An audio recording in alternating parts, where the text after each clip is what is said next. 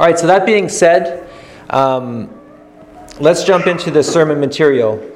Uh, and uh, Pastor Mike gave a great introduction talking about how we need, we all believe in the resurrection. I'm, probably not going to convince anybody of the resurrection today. Um, but what I'm going to give you is evidence and proof that you can use to convince somebody else, or perhaps in a moment of doubt and a moment of weakness, which will come in your life. Uh, this can be something. This this proof can be something that you can use for yourself. 1 Peter 3:15 says, "But sanctify Christ as Lord in your hearts, always being ready to make a defense to anyone who asks you to give an account for the hope that is in you, yet with gentleness and reverence." And this word defense is the Greek word Greek word apologia, which comes from the law courts. And the idea is that if you get accused of murder or you get accused of fraud, you're not going to go into court and say, Well, I have faith that I didn't do it. You're going to come into the law courts and say, here's the reasons and here's the facts why I am innocent. And in the same way, when somebody asks you about your faith, certainly you can say, well, this has changed my life, this is my testimony. But you should also have an apologia, a defense. You should have reasons. Uh, because human beings are reasonable people made in the image of God. And we are to love the Lord our God with all our heart, all our soul, and all our mind as well. So, that being said, let's look at what is the evidence for the resurrection. Now, how could there possibly be evidence for the resurrection? Isn't that just something that you believe on faith? Well, believe it or not, there are non Christian people as well as Christian people who are studying Jesus, who are studying all of Christian history. If you went to any community college and studied the Christian religion, there would be a professor that would teach you about Jesus. And uh, because Jesus is the most important, most interesting person in human history. And when these people are studying Christianity or studying Jesus, they're going to study it from the outside looking in. They're not going to, going to assume that Christianity is true or that uh, miracles happen. They're going to be studying it, trying to study it from an objective point of view. And people have been studying Christianity for over 150 years from this perspective. And what we have found, and I'm going to be basing my sermon today on the research of William Lane Craig. I encourage you to look at his book, Reasonable Faith, his reasonablefaith.org is his website. He's got a book on guard. And the second last chapter is basically um, the content of this sermon.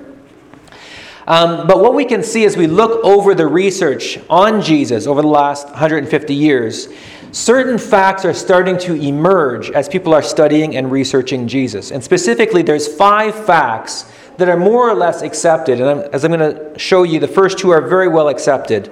Uh, but all of them are very strongly uh, supported. I'm going to give you the facts and the evidence why these five facts are supported. And then we're going to look at what is the best interpretation of these five facts. So, the first fact that we need to deal with when we're looking at the historical Jesus is that Jesus was definitely crucified. The second one is that he was buried in the tomb of Joseph of Arimathea. The third is that the tomb was discovered empty. The fourth is that he was seen after his resurrection. And the fifth fact is that the original disciples came to believe in his resurrection. So these are all individual claims that you can make historically. Did was he crucified? Yes or no? We can look at the facts and see whether he was crucified. Was he buried in a tomb? We can look at the facts and discover whether or not he was buried in a tomb. And all together, we're going to ask, what is the best explanation of, of these five facts? And we're going to see that the best explanation of these five facts is that G- God raised Jesus from the dead. So, first of all, the crucifixion of Jesus. Jesus was tried and executed by crucifixion in either AD 30 or AD 33. The proof for this, of course, is the sources of the New Testament Matthew, Mark, Luke, and John, uh, as well as Paul, as well as Acts of the Apostle. Um, as well, there are extra biblical sources. The Babylonian Talmud uh, talks about how Jesus was tried in a Jewish trial. Uh, Josephus, the, Ro- the Jewish historian, talks about how the Romans sentenced Jesus to death. And Tacitus, the, the Roman historian, mentions that it was Pontius Pilate that put him to death. On this point, I don't know if you know this, but the Quran is very much mistaken because the Quran, uh, the book, the holy book of Muslims, says that Jesus was not crucified. But William Lane Craig states flatly that no historian believes that Jesus was not crucified. In fact, according to Paula Fredriksen, the crucifixion is the strongest single fact that we have about Jesus. Because all of the sources of the New Testament mention it, as well as numerous extra biblical sources. There is no doubt about the crucifixion of Jesus. He was definitely crucified on a Roman cross, according to the historical sources. Second fact, his burial. Jesus was buried in the tomb of Joseph of Arimathea. This is significant. It's significant that he wasn't just put in a communal grave or that his body wasn't just lost somehow to history. And that is significant because, as we're going to talk about, the empty tomb. People knew what tomb it was, they knew where it was, they knew whose tomb it was. And so it was significant that that tomb was then found empty. The first proof for this is 1 Corinthians 15 3 to 6. And this is a passage I'd like you to turn to because we'll use it a number of times. This is perhaps the earliest por- portion of the New Testament. Now, 1 Corinthians is not the first book to be written. But as Paul starts this section, he says in 1 Corinthians 15:3, "For I delivered to you as of first importance that which I also received." So as he's writing this about 25 years after the death and resurrection of Jesus, he says, I've received something and now I'm passing it on to you at this point. So whatever he received, he received before this. And in Galatians, he talks about how he went down to Jerusalem and had a conference with the first apostles. And it was perhaps at that point or at his conversion in Damascus that he received this message. So, what is the message that he received at a very early point and that existed before he wrote 1 Corinthians? That Christ died for our sins according to Scriptures, that he was buried, and that he was raised on the third day according to Scriptures, and that he appeared to Cephas and then to the twelve. And this fits together as almost a creed. This is something that likely Christians were saying to each other before Paul came on the scene as kind of the, the, the core and the center of Christian belief. And as you can see, it implies an empty tomb. He was buried, he was raised. As well, the Gospel of Mark contains the story of how Jesus, um, Jesus' empty tomb was discovered. And Josephus, and how Joseph of Arimathea, it was Joseph of Arimathea's tomb. As well, a really interesting proof, historically speaking, is that Josephus was a member of the Sanhedrin. And so historians are looking at this and saying, why would Christians who um, saw their, their Messiah as being crucified by the Jews and especially by the Jewish authorities, why would they make up a story about somebody on the Sanhedrin doing something good to Jesus? Jesus' burial by Josephus is very probable, says Raymond Brown, since a Christian fiction creation of a Jewish Sanhedrist who does what is right by Jesus is almost inexplicable. Historians are very interested in things that seem embarrassing. This is called a criterion of embarrassment. When something seems to be embarrassing in the story of Christianity or in the story of, of anything that a historian is repeating, uh, it's more likely to be true. If something is less embarrassing, or, or maybe they're glossing over an embarrassment, maybe that's something that later people invented. But why would somebody, why would a later Christian invent um, the story of somebody on the Sanhedrin burying Jesus? As well, there's a distinct lack of legendary features in Mark's account. Mark's account is very brief, very short, um, and has no legendary features in it. And to illustrate uh, what I mean by that, let me share with you, because some people might say, well, come on now, Mark's account is talks about the resurrection. How can you get more legendary than that? But let's just look at Mark's account. When the Sabbath was over, Mary Magdalene, Mary the mother of James, and Salome brought spices so that they might go to anoint Jesus' body. Very early on the first day of the week, just after sunrise, they were on their way to the tomb, and they asked each other, who will roll away the stone from the entrance of the tomb? But when they looked up, they saw that the stone, which was very large, had been rolled away. As they entered the tomb, they saw a young man dressed in a white robe sitting on the right side, and they were alarmed. Do not be afraid, he said. You are looking for Jesus the Nazarene who was crucified. He has risen. He is not here. See the place where they have laid him. But go tell his disciples and Peter, He is going ahead of you into Galilee. There you will see him just as he told you. Trembling and bewildered, the woman went out and fled from the tomb. They said nothing to anyone because they were afraid. And that's it. There's no apologetic explanation, there's no theological explanation. It's an extremely short and concise account. Now, just for comparison's sake, let me compare that to the Gospel of Peter. Now, the Gospel of Peter is something that was written in late in the second century by Christians who were trying to make the Christian religion look better. And it was rejected as one of the canonical Gospels because it was written late and because it wasn't written by eyewitness accounts. But this is what a myth looks like. Early in the morning, as the Sabbath dawned, there came a large crowd from Jerusalem. Now there's a large crowd coming and the surrounding areas, not just Jerusalem, but the surrounding areas, to see the sealed tomb. But during the night before the Lord's day dawned, as the soldiers were keeping watch, two by two in every watch, there came a great sound in the sky, and they saw the heavens opened, and two men descend shining with a great light, and they drew near to the tomb. The stone which had been set on the door rolled away by itself and moved to one side, and the tomb was opened, and both of the young men went in. Now, when these soldiers saw it, they woke up the centurion and the elders, for they were keeping watch too. You get the idea, there's a lot of people at the tomb in this story. While they were yet telling them these things which had, they had seen, they saw three men coming out of the tomb, two of them sustaining the other one, and a cross followed after them. The heads of the two they saw had heads that reached up to heaven, but the head of him that led them out went beyond heaven. And they heard a voice out of the heavens saying, Oh, and a cross followed them. And they heard a voice from heaven saying, Have you preached unto them that sleep? The answer was heard from the cross. This is the walking cross that's following them. And the answer was yes. So, this is what a legend looks like. You have all these improbable events, like all, all the people from everywhere are all there. The, the high priests are there. You read later on in, the Gospel of Peter that Pilate was in tears and he was repenting and he was saying, What shall we do? And, and all the Sanhedrin was there. Um, and you have a talking cross and you have stones that roll by themselves and all this stuff. You compare that to Mark. The woman showed up. There was this young man there. It doesn't even say he was an angel. There was just a young man there. Jesus wasn't there. And he said, Why are you looking for the living among the dead? And the woman left and said nothing to anyone because they were afraid. That's it. And so the fact that it's a very, very minimalistic account really bodes well for the Gospel of Mark being a solid historical uh, document. It makes it far more likely that, um, that this actually happened.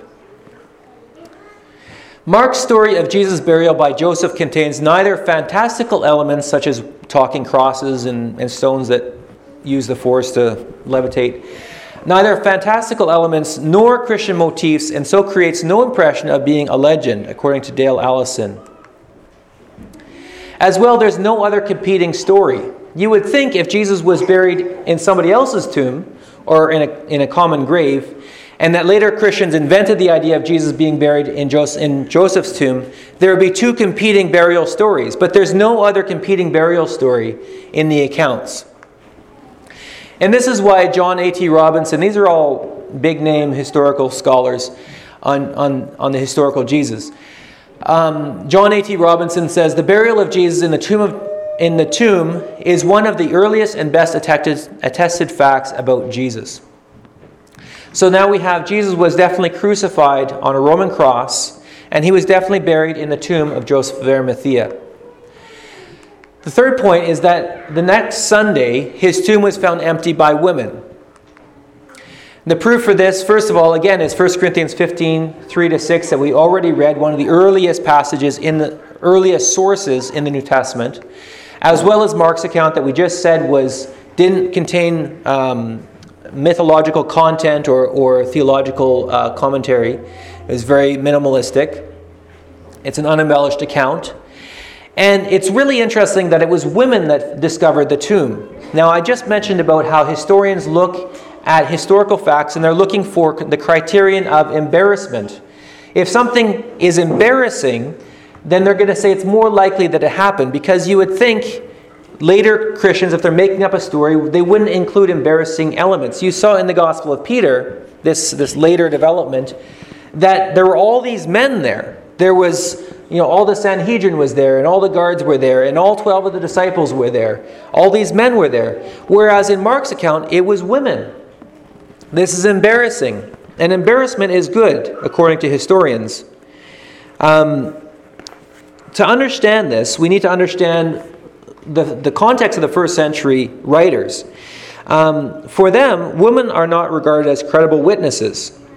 This attitude towards the testimony of women, I'm reading from uh, William Lane Craig, page 228. This attitude towards the testimony of women is evident in the Jewish historian Josephus' description of the rules for admiss- admissible testimony in court. He says, Let not the testimony of women be admitted on account of the levity and boldness of their sex. Sorry, ladies. Uh, no such regulation is to be found in the Bible. It's rather a reflection of the patriarchal society of first century Judaism. Secondly, women occupied a low rung on the Jewish social ladder. Compared to men, women were basically second class citizens. Consider these rabbinical texts. Sooner let the words of the law be burned than delivered to women. Sotah 19a. And again, happy is he whose children are male, but unhappy is he whose children are female. Kiddushin 82b. And the daily prayer of every Jewish man included the blessing Blessed are you, Lord our God, ruler of the universe, who has not created me a Gentile, a slave, or a woman. And so, I mean, I, I, want to apologize as I read all that because that's clearly not the intention of, of God as he, as he wrote scriptures. Um, but that was the context of the early Jewish recipients of the New Testament. And it was very common as well in Greek society to view women as less than men. And so you would think if, if people were making up this story, they would have put men at the tomb. But and the so the only reason we could explain why there's women in the tomb at the tomb in the earliest stories is that the women actually were the ones that found it. As well, uh, we can look at the Jewish response. Now, Mark was written written first, and then Luke and Matthew came later. And as we look at the Gospel of Ma- Matthew 28 11 to 15, we can find a fragment of um, the first Jewish response to the resurrection of Jesus. Matthew 28 11 to 15. Now, while they were on the way, some of the guard came into the city and reported to the chief priests all that had happened. And when they had assembled with the elders and consulted together, they gave a large sum of money to the soldiers and said, You are to say, The disciples came by night and stole him away while we were asleep. And if this should come to the governor's ear, we will win him over and keep you out of trouble. And they took the money and did as they had been instructed, and this story was widely spread among the Jews and is to this day. So you have uh, Matthew is written somewhere between uh, 60 and 80 AD, around uh, Jesus died and, and, rose again in 30, so this is 50 to 60 years after de- Jesus' death. Um, and the Jews have an explanation for the resurrection of Jesus that the disciples stole away the body.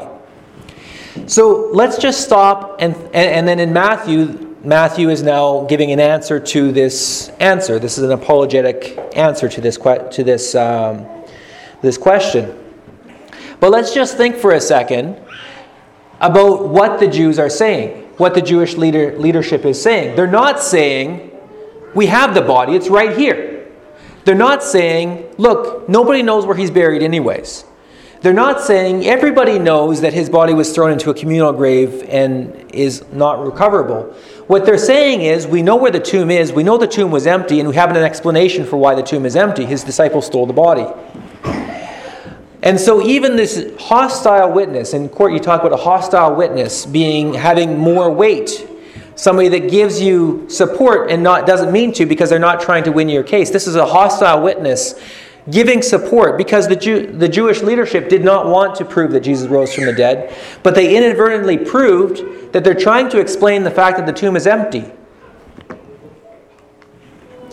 By far, says Jacob, Jacob Kremer, most exegetes hold firmly to the reliability of the biblical statements concerning the empty tomb. So Jesus definitely died on the cross. That's the one fact that is the most well uh, historically attested about Jesus. He was buried in the tomb of Joseph of Arimathea, and that tomb was found to be empty. Fourthly, he was on multiple occasions and under different circumstances Multiple people and groups of people experienced, experienced appearances of Jesus alive after his death. There was some sort of an experience that people had of the risen Jesus after his death. now, it's significant that this is multiple occasions, under different circumstances, multiple people, and groups of people. Now, if one person had a hallucination or had an experience of, of Jesus after his death, that wouldn't be a big deal. But the fact that these are repeated experiences to different people that's, and, and groups of people, that is significant. What proof do we have of this? Again, we can go back to um, the earliest, perhaps the earliest source in the New Testament. Some have dated this particular source to within three to seven years of the death of Jesus in AD 40. And some have said it's even within a few months uh, that this may have been first composed.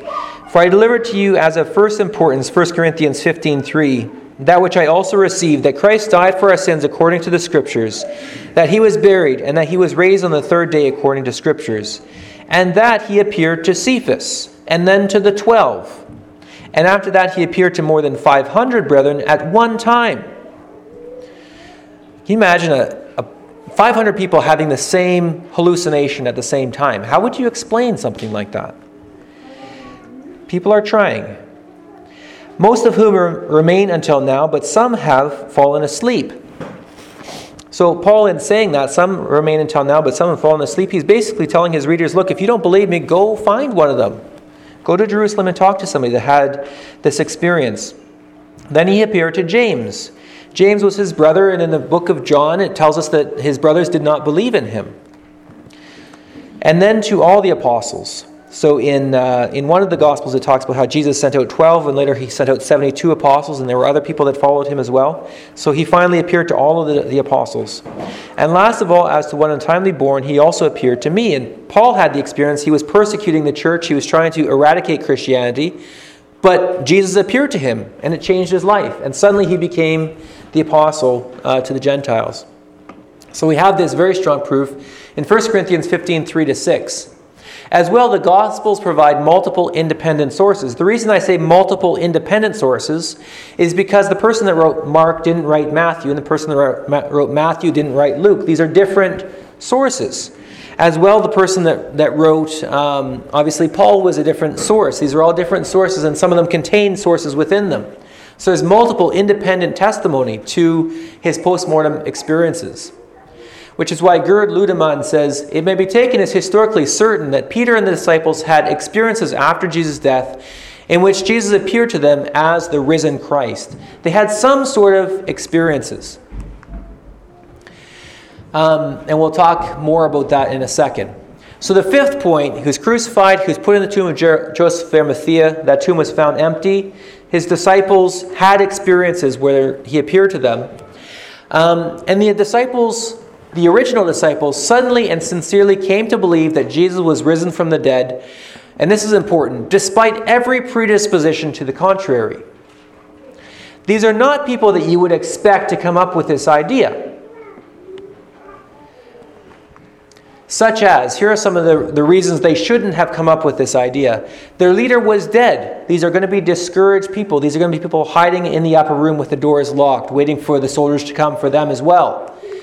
Um, as well as Jews, his shameful death exposed him as cursed by God. Remember, the Old Testament says, Cursed is anyone who hangs on a tree. Um, and uh, a prophet is seen to be a false prophet if his prophecies do not come true. And so his death, according to Old Testament law, would seem to have shown him to be a heretic and a fraud and cursed of God. Jews did not believe in people rising to glory before the end of the world. If you remember Jesus talking to Mary and Martha, and Jesus said, Your son, your brother will rise from the dead. And they said, We, we believe he will rise at the end of time. And Jesus said, No, he's going to rise now. And this was not something they were used to thinking about. And how much less, sorry, that's a bad example because he rose from the dead, but only to a mortal life. But there was no expectation of somebody rising from the dead and then going to glory before the, before the end of time, before the end of the world. Um, and many of the people that he appeared to, James, uh, as well as Thomas, as well as Paul, were unbelievers. Uh, and yet they had these experiences with Jesus that radically transformed them. James, his brother, then becomes the leader of the early uh, church in Jerusalem, as we read later on in the book of Acts, as well as the book of James that he wrote. Which is why Luke Johnson says some sort of powerful, transformative experience is required to generate the sort of movement earliest Christianity was. You can't explain the growth and the explosion of early Christianity without something at the beginning to spark it all off. And what, this is why N.T. Wright says that is why, as a historian, I cannot explain the rise of early Christianity unless Jesus rose again, leaving an empty tomb behind him. Now, of course, not everybody who studies Jesus comes to believe that Jesus rose from the dead and that God raised him from the dead. So let's look at some of the alternate theories to how to explain these five facts again the crucifixion, the entombment, the finding of the tomb empty, postmortem experiences, and the belief in Jesus' resurrection. So some people would say, well, Jesus wasn't really dead. And this is something on a popular level when you're reading blog posts and you're, you know, just podcasts and people that um, are, are trying to be online experts on various things. This comes up often that people say, well, he wasn't really dead. He just looked dead, went in the tomb for a little bit, squeezed that stone aside and got out and appeared to the disciples and, and convinced them it was him. Uh, and this was very popular in Jesus' studies about 100 years ago, but it's been largely abandoned by scholars for the following reasons. First and foremost, a crucifixion was an execution, and they weren't known to fail. You don't talk about people that were crucified and it didn't quite work uh, any more than you talk about electric chairs or, or shooting squads. I mean, an execution is an execution. You're not intending for the person to live through it uh, and it was overseen by professionals. Furthermore, the lives of these professionals depended on success. If you read the book of Acts, the, the soldiers are often really worked up and worried about prisoners escaping to the point of wishing to take their own lives because if the prisoner escapes, your life goes for his life. And so these people were very highly motivated to make sure that these people died. As well, you can get into the medical concerns, the flogging, the asphyxiation on the cross. The, there was a spear thrust in his side, and water and blood came out. Um, as well, he was wrapped up, as it says in Matthew, I believe, in several hundred pounds of grave clothes. And then he was put in an empty tomb with no food or water. Uh, you know, to even just that, he would die of exposure after a certain amount of time. And even if he was somehow able to survive all this and stumble into the upper room, the person that, that, that the disciples would see, just naturally speaking, would not be somebody that would evoke worship, but evoke pity. And he, this guy needs medical attention. But the, the person that, that appeared to the disciples was somebody that was able to walk and talk and, and prove to them that he was in, in full, um, full control of his faculties. Another theory is the conspiracy theory. Maybe they all, everybody cooked up a plot to steal his body and uh, to make it look like uh, he rose from the dead. But there's not a lot of time for this to happen. He died on Friday, he rose on Sunday. There's just, you know, just basically 48 hours for this to happen. As well, there doesn't seem to be a lot of motive. The disciples, if you look at the disciples on the road to Emmaus, they're discouraged. They're talking about how their, their Messiah has failed them.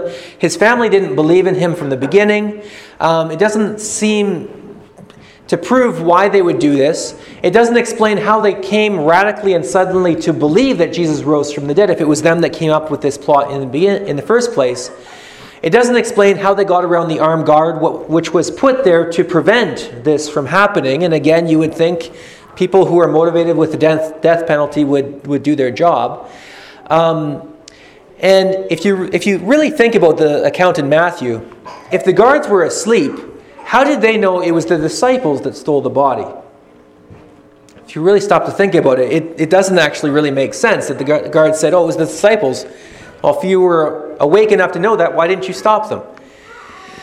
Um, what, maybe the disciples just had some sort of a hallucination of Jesus. But hallucinations are not collective experiences. Uh, and the disciples had bodily experiences with the risen Christ. They touched his side, they clung to his feet, they ate with him. They did later have visions. Stephen, as he was being stoned, looked up and he saw a vision of Jesus. But the writer of Acts makes a distinction between a vision of Jesus and an actual appearance, where they were able to touch him. And, and Jesus said, Put your hand in my side, Thomas, and then you will believe. So th- this was an experience with a risen person with, with, with flesh. Uh, these experiences were repeated again for a time, I think it was at 40 days or 30 days uh, between. Anyways, they were repeated over a period of time uh, and had by multiple people. And these experiences even happened to unbelievers, causing them to believe. So, really, um, the real reason that most people brush all this stuff aside and say, look, I might not have a good explanation for this, but it couldn't have been God that rose that raised him from the dead. It couldn't have been that. It could be anything else except for God rising, raising Jesus from the dead. A lot of that comes back to David Hume, who is a philosopher that wrote in the 1800s that said, it's more complicated than this, but basically what he said is extraordinary claims require extra, extraordinary proofs. And if you're going to claim that a miracle happened, that takes an infinity of proof because it's the most unlikely thing that could ever happen. And so we need an infinity of proof to prove that a miracle happened. And a lot of historians are going to go back to David Hume and say, look, it couldn't have been a miracle because miracles are so improbable that we could never prove them as historians. Now, the theory itself, although historians use it, philosophers have said that David Hume's theory has been is very outdated because, for one thing, the word extraordinary is a relative term. What's extraordinary for you might not be extraordinary for me. If I believe in miracles, then it might take extraordinary proof for me to believe this wasn't a miracle. Uh, whereas if you are coming at it from the perspective of atheism, there might be no amount of evidence that could prove it. And so the, the term extraordinary is very, very problematic. It's just a subjective term. And secondly, one needs to consider the background information. It's very unlikely that there would be an animal, a mammal, that lays eggs and has a poison spine behind its, its foot and has a duck bill. I mean, that is very unlikely. Extremely unlikely. I mean, if you're going to take, take bets on it or something, like that would be the worst thing to bet on. But if you travel the world and find a platypus, then you need to factor that into the probability of the equation. And if we prove that God exists on other grounds, such as the moral argument or the argument from design or other arguments, if we have proven that God exists, then it might not at all be improbable that um, God raised Jesus from the dead. And really, isn't this just a stubborn commitment to naturalism or to atheism? Just look, when we're studying, when we're doing history, we're just not going to see miracles. Miracles just don't happen. That just is not part of the historical project. That's fine. But aren't you just saying that you're not going to see miracles even if there's a miracle right in front of you? And when it really comes down to it, a lot of the rejection of the resurrection of Jesus Despite these five very compelling facts that most people agree on, most people reject the idea that God raised Jesus from the dead just because it's a miracle. And I can't publish a paper in, at the University of Ohio and be taken seriously if I say that a miracle happened because that's just not how academia, academia works today. But if we have the courage to push that aside and say maybe miracles did happen, Maybe we can add that to the list of explanations of these five facts. Again, the five facts his crucifixion, his burial in a tomb, the discovery that his tomb was empty, his post mortem experiences, and the original origin of the disciples' belief in his resurrection. If we allow ourselves to think that maybe miracles could happen, wouldn't that be the best explanation for these five facts that God raised Jesus from the dead? And that's um, William Lane Craig concludes this section by saying, Can you back that up? And I'll read it from here. Down through history, various alternative explanations of the facts, these five facts, have been offered, but no naturalistic hypothesis, has attracted a great number of scholars. So, on this basis, it seems to me that we should conclude that the best explanation of the evidence is the one that the original disciples themselves gave, namely, that God raised Jesus from the dead. Let's close our time in prayer. Thank you, Lord, that, um, that you did die and that you did rise. And I thank you, Lord, that um, because you died on that cross, um, my sin went up there with you. Um, and because you paid the price for my sin, I don't have to. I don't have to pay that price. That's the deal. Just as in the Old Testament, uh, there was a lamb that was, that was killed to atone for sin for a time. You were the perfect lamb, which was the only sacrifice that God could accept because you were perfect and you lived a perfect life.